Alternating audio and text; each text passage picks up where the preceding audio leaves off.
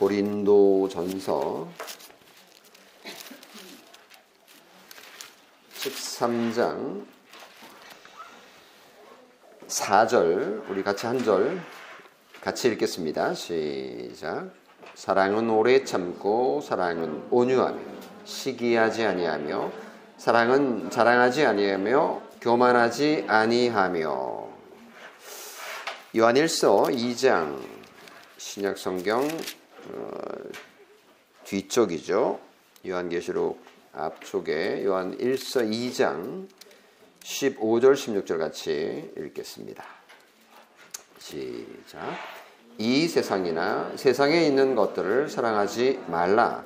누구든지 세상을 사랑하면 아버지의 사랑이 그 안에 있지 아니하니 이는 세상에 있는 모든 것이 육신의 정욕과 안목의 정욕과 이생의 자랑이니 다 아버지께로부터 온 것이 아니요 세상으로부터 온 것이라.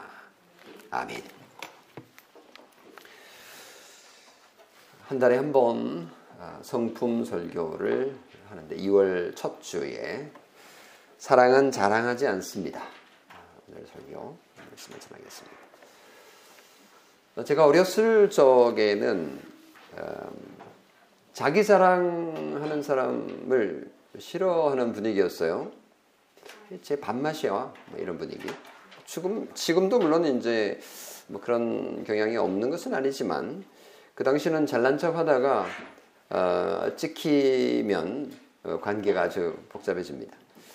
전통적으로 우리 한민족은 조선시대 유교의 겸양지덕 이게 이제 몸에 배어 있기 때문에 자신을 낮추는 거가 미덕이었죠. 이제 그런 면에서 보면 유교가 기독교하고 좀 비슷한 측면이 있어요. 이 점에 있어서는. 요즘 분위기는 많이 달라졌잖아요. SNS도 그렇고 자신의 좋은 면을 드러내고 과시하는 거 인정하는 분위기죠. 어, 유튜브나 뭐 또는 어, 페이스북이나 기타 인스타그램 이런 데 보면 뭐 자기의 잘난 모습만 이렇게 올려도 어, 아무도 뭐 손가락질하지 않습니다. 예, 당당하고 또 인정해주는 그런 분위기니까 많이 바뀐 거죠. 그리고 성공하는 사람을 가만히 보면 자기를 잘 드러내는 그런 사람입니다. 자기를 자랑을 하는 이거가 어, 지금은 너무 자연스러워졌다 이렇게 볼 수도 있습니다. 자신을 멋지게 소개하는 것이 덕스럽다 뭐 이런 정도로까지 지금 인정받는 시대가 아닌가 그래, 쟤는 좀 자신감이 있어. 멋있잖아. 어, 이런 어, 평가를 받곤 합니다. 하나님께서는 우리에게 어떤 어, 이와 관련해서 덕목을 가르치실까요? 오늘 읽은 본문을 보면 요즘 우리의 분위기와는 상당히 다릅니다. 사랑은 자랑하지 않는다. 이렇게 말하니까요. 자랑을 부정적으로 보시는 거죠. 하나님의 사랑에 흠뻑 젖은 사람은 자기를 자랑하지 않겠죠. 하나님을 자랑하는 거야 뭐 허용되지만 자기를 자랑한다. 이건 좀 뭔가 부족한 게 있어도 한참 부족하구나. 이런 평가를 받을 수밖에 없지 않습니까? 그래서 그리스도인은 자랑을 멀리 해야 된다. 이게 이제 기본적인 거죠. 이제 교회에서 자랑하다가는 그냥 예, 그의 믿음과 신앙이 쉽게 드러나게 되겠죠. 사랑이라는 것을 한 100점 정도로 놓고 보면요. 자기를 자랑하는 자는 50점. 감점입니다. 자기를 자랑하면 50점을 까먹는 거예요. 그리고 또 남을 비난하면 50점 또 까먹는 거예요. 그래서 자기를 향해서 사랑하고 남을 비난하면 빵점이에요, 빵점. 네. 오늘 우리는 뭐 남을 비난하는 것에 대한 거는 제외하고 나에 대해서 자랑을 일삼는 것에 대해서 살펴보려고 합니다. 조금 전에 말씀드렸지만 자랑에 대한 성경의 가르침은 우리나라 유교 전통하고 좀 비슷해 보이는 게 사실입니다. 뭐 요즘이야 유교적 가치를 따는 사람들이 거의 없지 않습니까? 어, 뭐 저도 그 세대에 속하는 것 같은데요. 뭐 라떼 세대 이런 말 하지 않습니까? 나 때는 말이야. 뭐 이런 주장을 하는 우리 나이 많으신 분들 젊은 세대에게 꼰대라고 아주 놀림을 에, 당하는 그런 시대를 우리가 살고 있는데 요즘 사람들 요즘 젊은 사람들 정말 자신만만하고 어, 당당하지 않습니까? 어, 그래서 자랑에 대해서 그리 부정적이지 않은데 성경도 그러면 이제 꼰대스러운 가르침인가?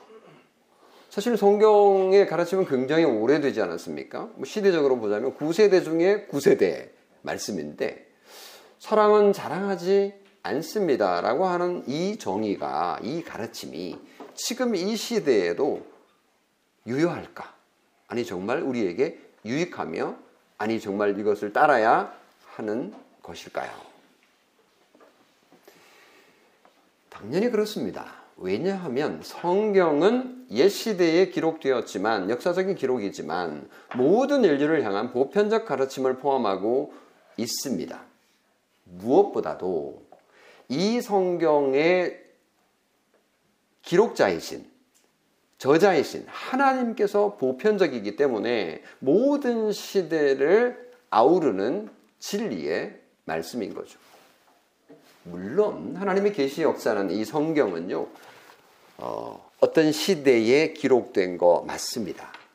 그래서 그런 점에서 보면 점진적으로 이 계시가 발전되어 가는 그 변화의 과정들이 있었다라는 걸 인정해야 되고 뭐 과거에 있었던 그런 습관들을 지금도 여전히 우리가 어, 따라해야 된다 이런 에, 식으로 적용할 수는 없는 거죠. 뭐 예를 들면 안식교 같은 경우는 구약의 그 율법을 그대로 지금도 유효하게 지켜야 된다라고 주장을 함으로써 오류를 범하는데 우리는 그렇게 하지 않지 않습니까? 그래서 구약 성경을 우리는 이 시대에 정말 제대로 그 정신을 이어받고 지켜야 된다라고 주장을 하지만 그 율법 그대로 지금도 해야 된다라고 아무도 생각하지 않습니다. 유대인들이 그 오류를 지금 범하고 있지 않습니까? 이제 세원약의 시대에는 예수 그리스도께서 성취하신 그 구약의 예언과 기대가 다 완성되었기 때문에 새로운 시대를 살 때에는 과거의 그 모든 습관들을 어, 잊어버릴 수도 있고 버릴 수 있습니다. 우리는 그 시대를 살고 있는 거죠.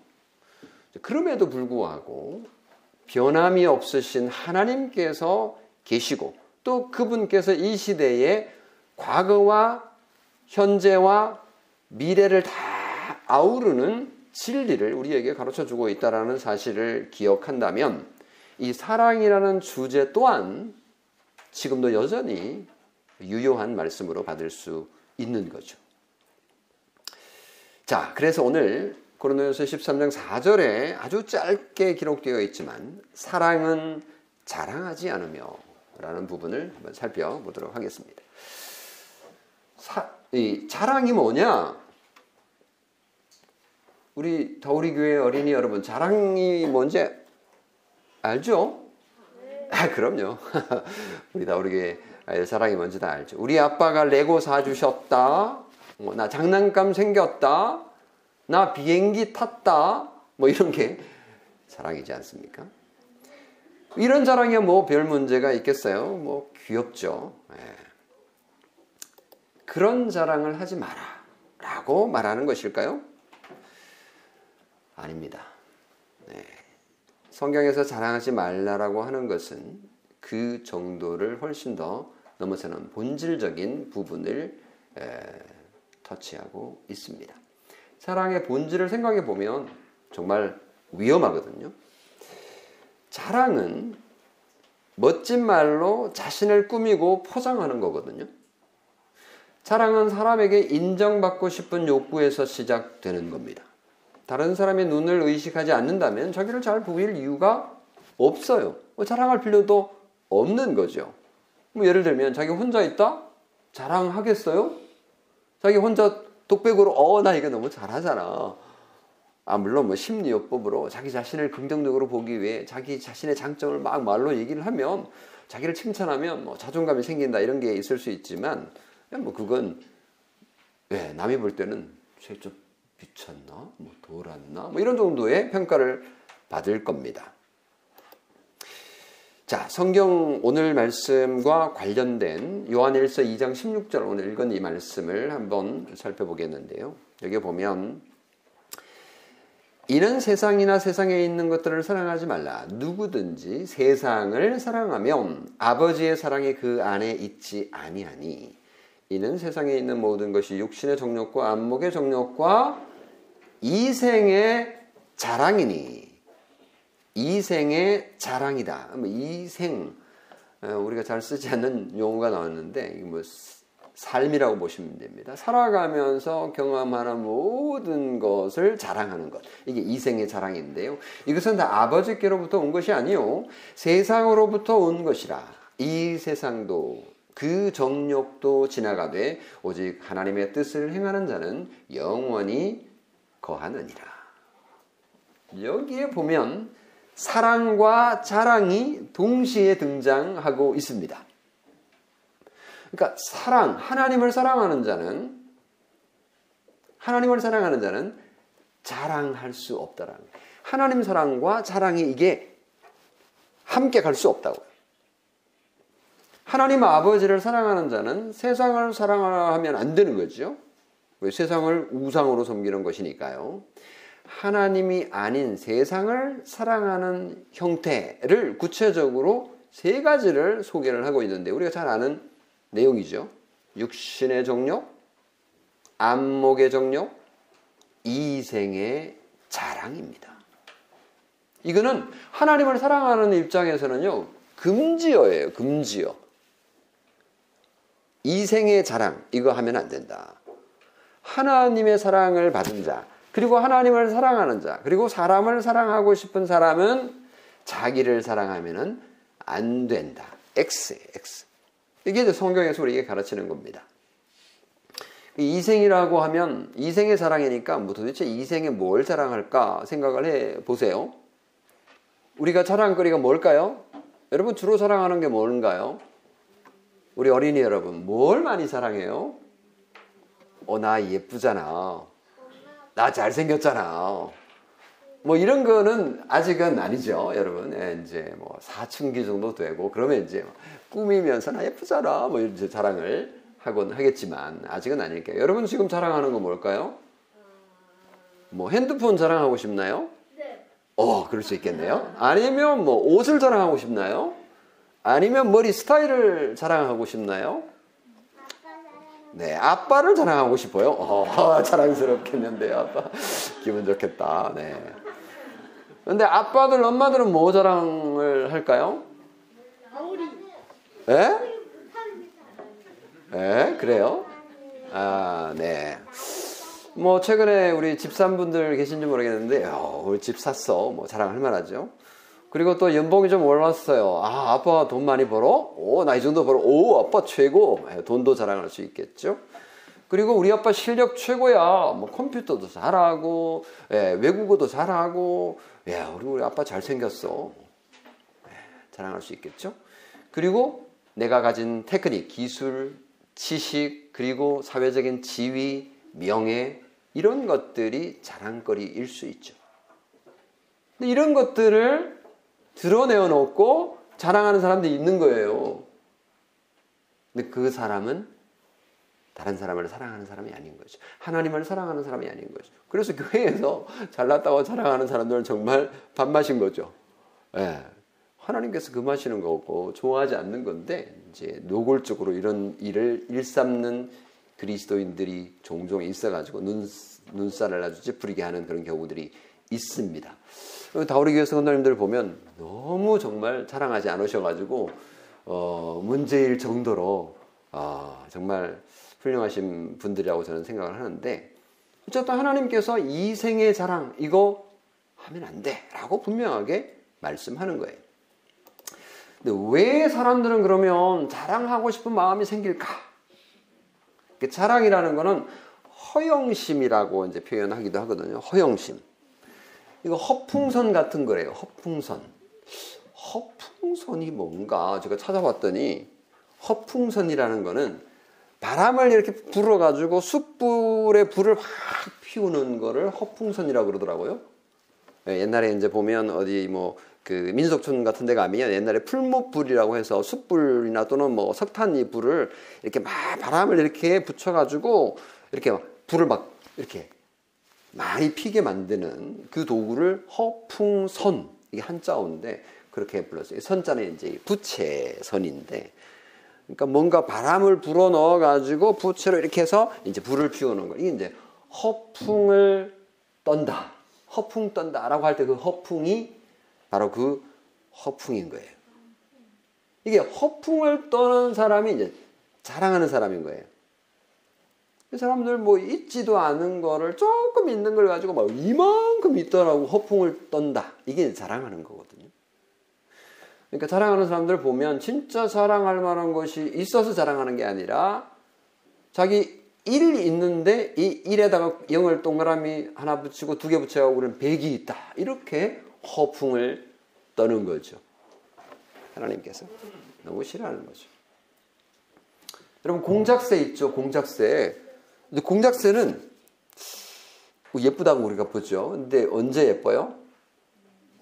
예, 날개 키트를 쫙 펼쳤을 때가 예쁘잖아요.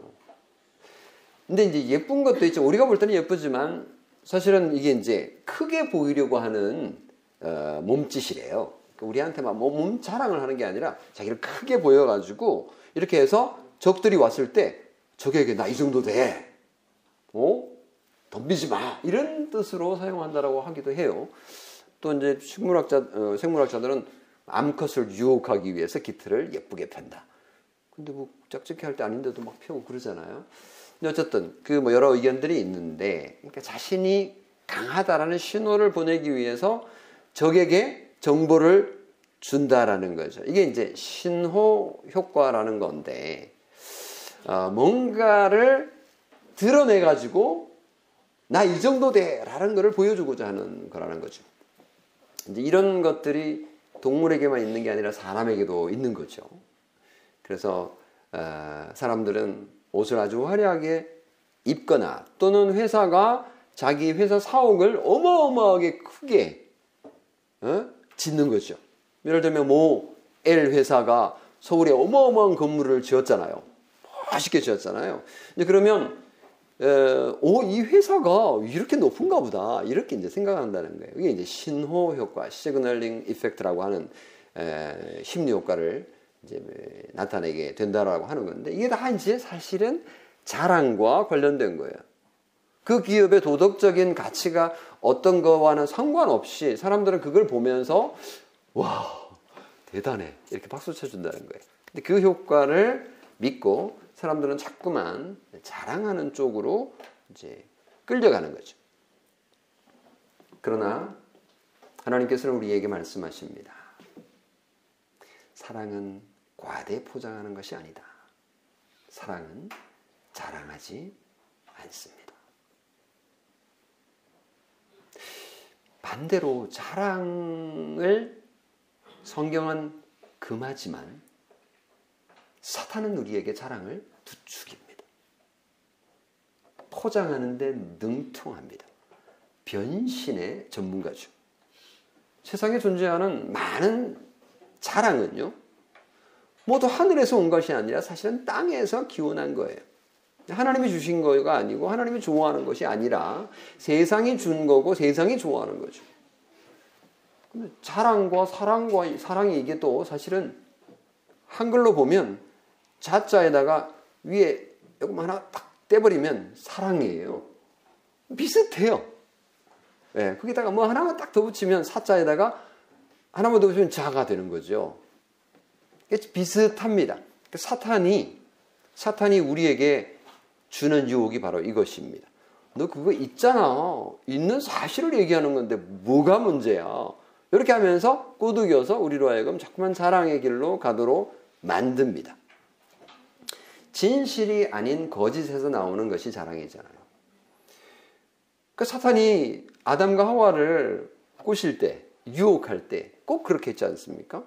처음에는 약간 이게 아니지 않냐라고 하더니 나중에는 확 진리를 바꿔가지고 그냥 유혹해버리는 그래서 아담과 하와가 죄에 빠지게 되는 이 사탄의 계략을 우리가 조심해야 됩니다. 그래서 우리는 자랑하지 말아야 되는 거죠. 자랑하는 사람들 모습을 보면요. 자기중심적이에요. 그리고 이기적인 거죠. 그 상대방을 배려하지 않는, 않는 거죠. 그러한 사람은 우월한 사람에게는 굽신거리고 손아래 사람에게는 어깨를 이렇게 확 자신을 드러내면서 자랑합니다. 자신의 작은 성취에도 큰 소리로 외치죠. 다른 사람의 큰 성취에는 아주 냉담합니다. 왜 그렇게 자신을 자랑할까요? 이건 뭐 심리학자들이 많이 연구한 거기 때문에 굳이 제가 뭐 그런 것들을 얘기할 필요는 없는 건데, 예, 뭐 우리가 예상할 수 있는 것만 가지고 얘기하더라도 자랑은 하나님에 대한 사랑의 결핍을 드러내는 것이다. 이렇게 볼 수 있을 겁니다. 하나님으로부터 오는 사랑이 부족하거나 또는 없기 때문에 자랑하고 싶은 거죠. 자랑하는 자는 하나님과 그분이 주신 사랑으로 만족하지 못하는 자일 가능성이 많습니다. 내 속에 왜 자꾸만 내가 가진 것이 막 열등감이 생기고 그래서 좀, 좀 이거를 자랑하고 싶고 그런 마음이 생길까요? 이유는 간단합니다. 하나님에 대한 사랑이 부족한 거죠. 하나님이 나에게 주신 첫사랑에 대한 인식이 부족하고 믿음이 부족하기 때문인 거죠. 그때에 나타나는 것이 자랑입니다. 그래서 우리는 아 진짜 자랑하지 않아야 되겠다 이런 생각이 이제 드는데요. 근데 진짜 자랑하면 안 되는 거예요, 목사님? 좋은 자랑도 있는 거 아닌가요? 이런 질문을 할 수 있습니다. 모든 자랑이 잘못된 건가요? 그건 아닙니다. 성경에 보면요, 허용되는 자랑도 있어요. 그래서 그러면 하지 말아야 될 자랑은 뭐며 해도 되는 자랑은 뭔지를 한번 살펴볼 필요가 있습니다. 예를 들면 내가 잘하는 게 있어요. 그러면 그거를 얘기하는 거 무조건 자랑인가? 그렇지 않습니다. 우리가 지금 재능 기부 프로그램을 우리 주일학교에서 운영하려고 하는데요. 아빠, 엄마가 가지고 있는 재능들, 은사들을 우리 아이들에게 좀 소개하고 하는 그런 거를 계획하는데 예를 들면 어, 여러분 좀 가지고 계신 재능들, 잘하는 거, 장점, 특기 이런 거좀 우리에게 말씀해 주시고 그러면 그걸 가지고 우리 아이들에게 좀 전달해 주겠습니다. 이런 걸 하려고 그러는데 아, 목사님 저는 못해요. 저는 하는 게 아무것도 없어요. 이렇게만 하면 어떻게 될까요? 어, 이건 곤란하죠. 네, 그런 것도 자랑이라고 생각할 필요는 없는 겁니다. 하나님께서 우리에게 주신 재능과 은사를 솔직하게 드러내는 것, 그것도 자랑 아닌 거죠. 네, 그런 것은 자랑이라고 할 수 없습니다. 더군다나 생각해 보세요. 하나님께서 인간을 창조하실 때 어떻게 창조하셨어요? 하나님의 형상대로 하나님의 모양으로 만드셨잖아요. 인간은 정말 멋지고 아름답게 창조되었습니다. 물론 인간의 타락으로 말미암아 그 멋지고 아름다운 모습이 오염된 것은 사실이지만 그래도 하나님의 형상이 우리 속에 완전히 없어진 건 아니에요. 남아 있습니다. 그런 모습은 귀한 거죠. 하나님의 형상이니까요. 그것을 우리는 자랑해도 됩니다. 하나님의 형상이니까요. 인간에게 존재하는 하나님의 형상을 우리는 마음껏 드러낼 수 있습니다. 하나님께서 만드신 피조 세계도 자랑할 수 있는 거죠. 자연의 아름다움과 하나님께서 우리에게 주신 일반 원총 얼마든지 자랑할 수 있습니다. 우리가 지난 가을인가요? 우리가 야외에 나가서 어, 주일날 오후에 나들이를 했는데 밥 먹고 그 자연을 마음껏 즐겼습니다. 그래서 와 너무 좋다. 어디 가서 자랑을 했을 거 아니에요. 야, 쟤 교만하네. 아무도 그렇게 말하지 않습니다. 그건 얼마든지 자랑할 수 있는 거죠. 하나님의 자연, 만물 너무너무 아름답고 귀합니다. 저도 여러분을 어디 가면 우리 다우리교 성도님들 너무 훌륭하세요. 너무 착하시고 너무 믿음이 좋고 저는 너무 행복해요. 이렇게 자랑하거든요. 그럼 다른 동료들이 보고 아, 이 목사 반맛이다. 이렇게 아무도 생각하지 않습니다. 이거는 자랑 가능한 거예요. 그런 의미에서 우리는요, 우리가 가진 하나님께서 주신 좋은 것들, 장점들, 얼마든지 말할 수 있습니다. 성경이 말하는 자랑, 그러니까 성경이 금하는 그 자랑, 그거는 우리가 하지 않아야 되지만, 우리가 얼마든지 아름다운 여행지를 돌아와서 그것에 대해서 자랑할 수 있습니다. 다 우리 교회 여러분 나가서 많이 좀 자랑하세요. 어. 사람들이 우리 다우리 교회 성도님들 다른 데 가서 다우리 교회를 많이 자랑하시죠? 그러시죠? 아이, 안 하시나 봐. 예. 너무 겸손하셔가지고 안 하실 수도 있어요. 진짜. 이거 자랑, 이거는 너무 자랑이라고 생각을 에, 하시는데, 금지된 자랑이 아닙니다. 왜 다우리 교회를 자랑 못해요? 아, 뭐, 부족한 게 많아서요. 어, 있죠. 완전한 교회가 어디 있어요. 왜 다우리 교회를 자랑해야 되냐 하면 임경근 목사가 있기 때문이 아닙니다. 와, 그 목사님 뭐 설교를 잘하신데 그 목사님 책을 많이 쓰셨대. 아, 그 목사님 뭐 이래 이렇게 이렇게 뭐 이렇대. 아니요. 그것 때문에 자랑할 수 있는 게 아니고요. 그런 자랑은 금지예요. 다우리 교회를 자랑할 수 있는 거는요. 다우리 교회의 주인이 하나님이시라는 거. 다우리 교회의 머리가 하나님이시라는 것, 이것 자랑할 수 있는 겁니다. 그래서 다우리교회를 마음껏 자랑하십시오. 하나님이 주신 아름다운 것, 좋은 것, 얼마든지 자랑할 수 있습니다. 그러면 기준이 뭐예요, 목사님? 아, 좀 헷갈려요. 아, 좀 헷갈릴 수 있어요. 자랑해야 될 것과 자랑하지 말아야 될 것. 자, 한번 생각을 해 봅시다. 고린도 후서 10장에 보면 이런 말씀이 있어요. 한번 들어보세요. 고린도후서 10장 13절하고 15절인데요. 우리는 자랑을 하지 않고 이렇게 말해요. 근데 그 앞에 무슨 말이 있습니다. 그게 뭐냐? 그게 기준인데요.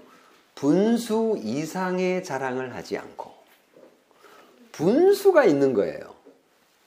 오직 하나님이 우리에게 나누어 주신 그 범위의 한계를 따라 하노니 곧 너희에게까지 이른 것이라.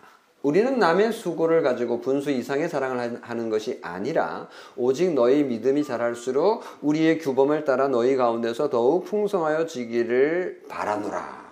이렇게 말했어요. 그 분수가 있는 거죠. 이게 이제 기준이 되는 겁니다.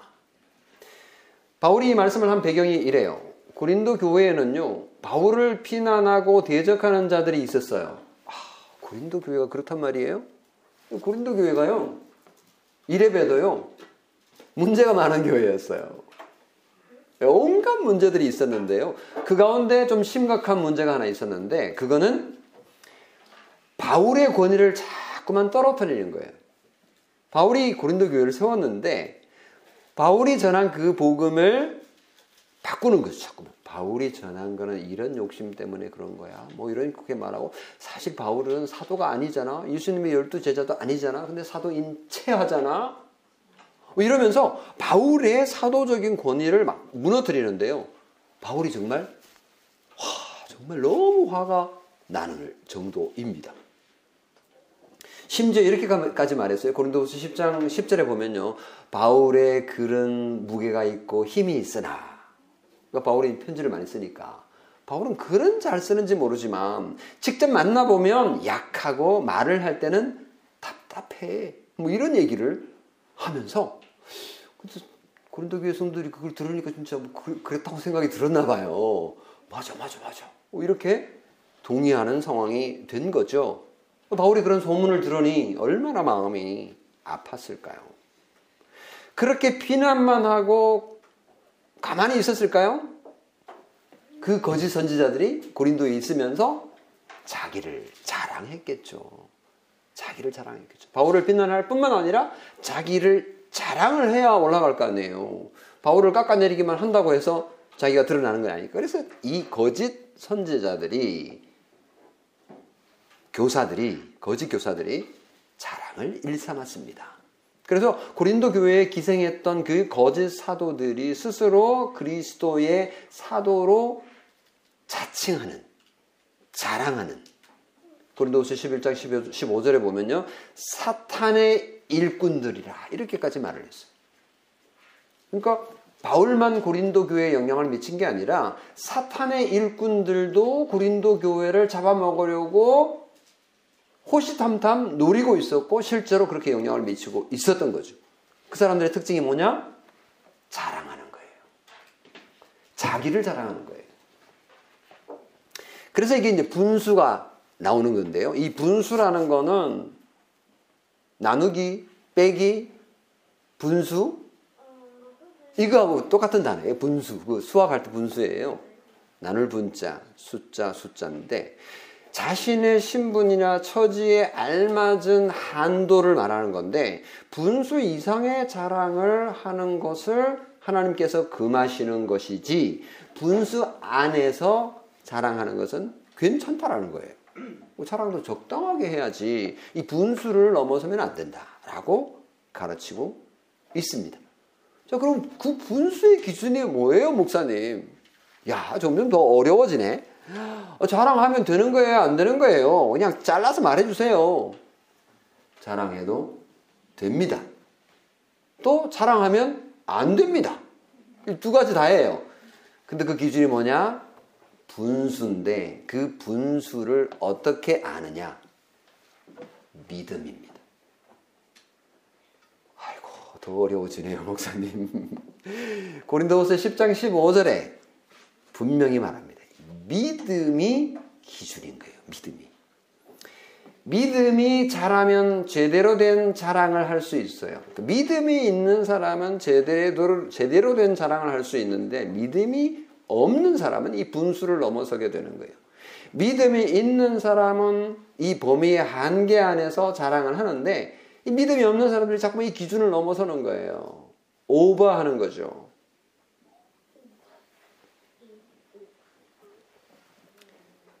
고린도후서 10장 17절에 보면요. 이거를 더 명확하게 범위를 정해 줬습니다. 자랑하는 자는 고린도후서 10장 17절 주 안에서 자랑할지니라. 자랑해도 돼요, 여러분. 자랑해도 됩니다.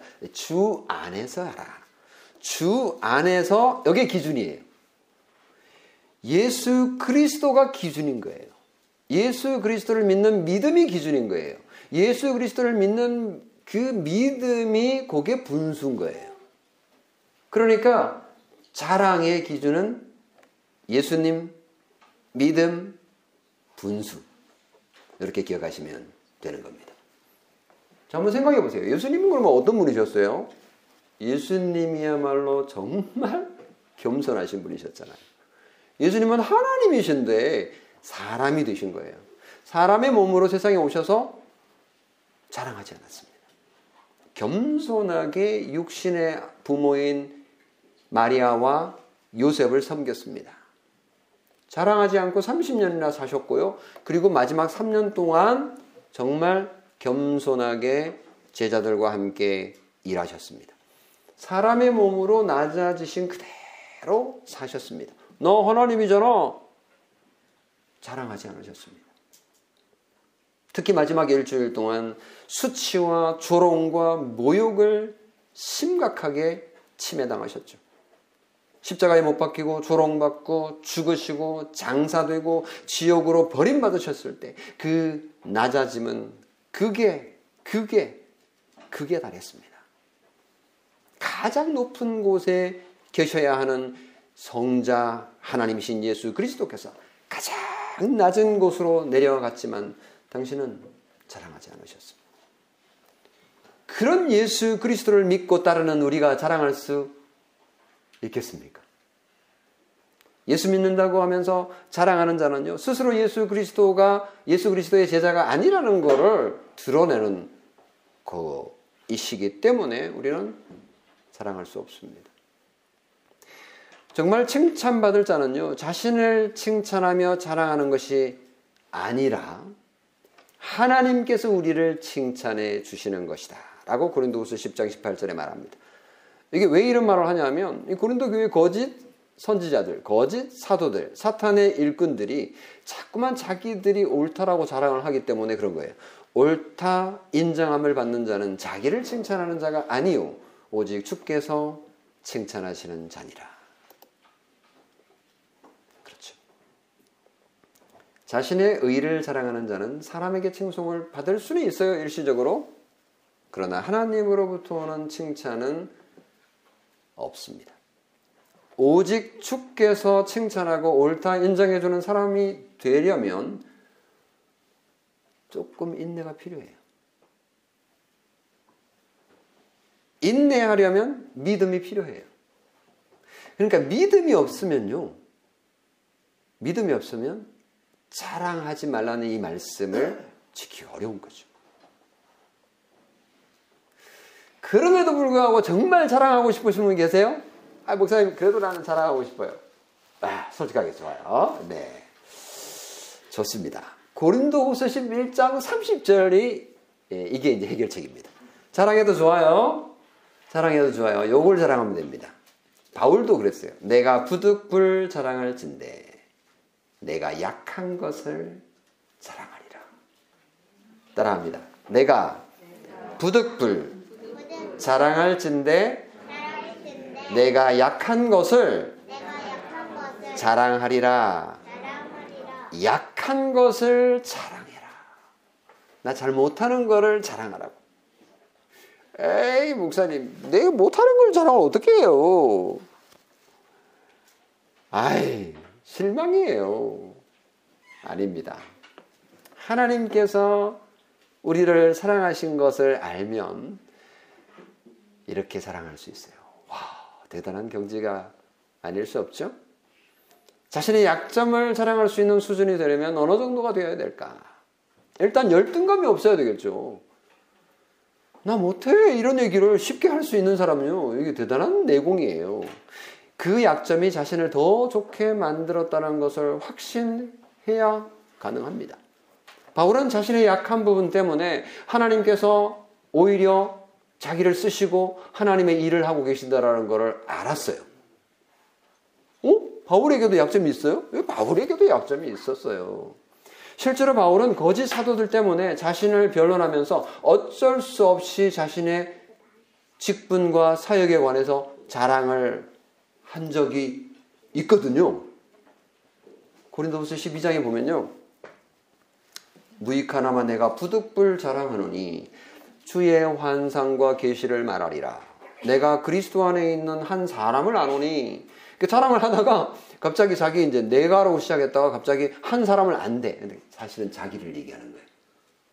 자기인데 자기라고 말하지 않고 조금 겸손한 채 합니다. 근데 자랑합니다. 무슨 자랑을 하냐면 그는 14년 전에 셋째 하늘에 이끌려 간 자라. 그가 낙원으로 이끌려가서 말로 표현할 수 없는 말을 들었으니 사람이 가히 이르지 못할 말이로다. 헉, 뭐야? 바울은요, 바울은요, 아마 천국을 본 것 같아. 이 보세요. 주의 환상과 계시를 봤는데 이걸 살짝 드러냅니다. 하나님께서 나한테 이런 대단한 거를 주셨어. 라고 자랑을 쏙 합니다. 내가 이런 사람을 위하여 자랑하겠으니 나를 위하여는 약한 것들 외에 자랑하지 아니하노라. 내가 만일 자랑하고자 하여도 어리석은 자가 되지 아니할 것은 내가 참말을 함이라. 그러나 누가 나를 보는 바와 내게 듣는 바에 지나치게 생각할까 두려워한다. 그래서 그만 둔다. 바울이 사실은 엄청난 거를 경험을 했을 텐데 그거 상세하게 말하지 않습니다. 살짝 여기 얘기하고 지나가 버리는 거예요. 하도 고린도 교회 거짓 사도들이 엉뚱한 얘기를 하니까 나 하나님이 보내서 사도의 역할을 하고 있는 거야. 그러면서 바울이 뭐라고 말하냐면 이 모든 것은 너희의 덕을 세우기 위함이라. 이게 마지막 기준입니다. 사실 똑같은 건데요. 다른 여러 가지로 표현을 한 거예요. 주 안에서 믿음으로 우리가 자랑할 수 있습니다. 근데 그 자랑은 교회의 덕을 세우기 위한 것이 되어야 됩니다. 이게 이 자랑이 교회를 세우는 거냐 아니면 이 자랑이 교회를 무너뜨리는 거냐 라는 것이 결정적인 기준입니다. 바울이 자랑한 거는요, 교회의 덕을 위한 거예요. 이 교회의 덕이라는 거는 빌딩 한다, 빌딩업, 빌드업 한다는 거거든요. 교회를 세워나가는데 도움이 되기 때문에 자랑한 거지, 자기 자신을 높이기 위한 자랑이 전혀 아니었습니다. 교회의 유익이, 유익이 되느냐, 교회의 손해가 되는가가 기준이었던 거죠. 보세요. 고린도전서 8장에 보면 지식은 교만하게 하지만 사랑은 교회를 세운다 그랬어요. 지식 중요하죠. 목사가 여러 교리와 지식을 가르치지 않습니까, 여러분에게? 근데 그것만 있으면요, 교만하게 될 거예요. 너 교리 알아? 너 성경 아는 거 있어? 너 우리 이 정도 돼. 라고 자랑할 가능성이 많고요. 그걸 가지고 남들을 지적하고 남들을 향해서 손가락질 하는데 굉장히 예, 그런 죄에 빠지기 쉽습니다. 그렇지만 사랑은 교회를 세운다 그랬거든요. 그러니까 사랑은 교만하지 않고 이제 그건 다음에 하겠습니다만은 자랑하지 않는 거니까 예, 교회를 세우는 것이 기준이 되기 때문에 어떤 때는 자랑을 하고 어떤 때는 자랑하지 않는 거죠. 무엇을 위해서? 교회를 위해서. 사랑이 아니라 사랑하는 자는 교회를 무너뜨릴 겁니다. 하지만 진정한 사랑은 자랑하지 않거나 또는 자랑합니다. 그 기준은 교회죠. 마지막으로 바리새인들이요. 특징이 하나 있잖아요. 자기의 의를 남에게 막 자랑하는 거잖아요. 그래서 기도할 때는 저기 사람들이 많이 보는 그 코너에 가가지고 양쪽의 사람들이 다 보도록 손을 들고 이렇게 기도를 했습니다. 와 바리새인들 열심히 기도하는구나. 그리고 금식할 때는 막 괴로운 척 해가지고 이렇게 막 온 어? 인상을 찡그리고 이렇게 금식을 했습니다. 와 열심히 기도하는구나. 자랑을 한 거죠. 그러다가 어떻게 됐어요? 예수님으로부터 야단을 맞았습니다. 그들은 사람에게 보이려고 회당과 큰 거리 어귀에 서서 기도하기를 좋아하느니라. 내가 진실로 너희에게 이르노니 그들은 자기 상을 이미 받았느니라. 사람에게 상을 받았지만 하나님으로부터의 상은 하나도 없는 거예요. 예수님은 분명히 이렇게 말합니다. 마태복음 6장 1절에 사람에게 보이려고 그들 앞에서 너희 의를 행하지 않도록 주의하라. 대신 우리는 사랑할 게 있어요. 그게 바로 뭐냐? 예수 그리스도의 십자가입니다. 갈라디아서 6장 14절 우리 너무 많이 외웠죠. 우리 엄마 아빠들 잘 알 텐데요. 그러나 내게는 우리 주 예수 그리스도 외에 결코 자랑할 것이 없으니 그리스도로 말미암아 세상이 나를 대하여 십자가에 못 박히고 내가 또한 세상을 대하여 그러하니라. 아멘. 이 말씀이 오늘 말씀의 결론입니다. 우리가 자랑할 거 많이 있죠. 하나님의 형상으로 만들어진 우리의 모습들 그리고 자연 만물도 자랑할 수 있습니다. 그러나 십자가만큼은 아닌 거죠. 예수 그리스도의 십자가를 자랑하시는 여러분이 되시기를 바랍니다. 사랑은 자기를 자랑하지 않습니다. 대신 예수 그리스도의 십자가를 자랑할 겁니다. 이런 정말 멋진 다 우리 교회 성도 여러분 되시기를 주님의 이름으로 축원합니다. 아멘. 찬송가 149장 149장을 아멘 찬송으로 부르도록 하겠습니다.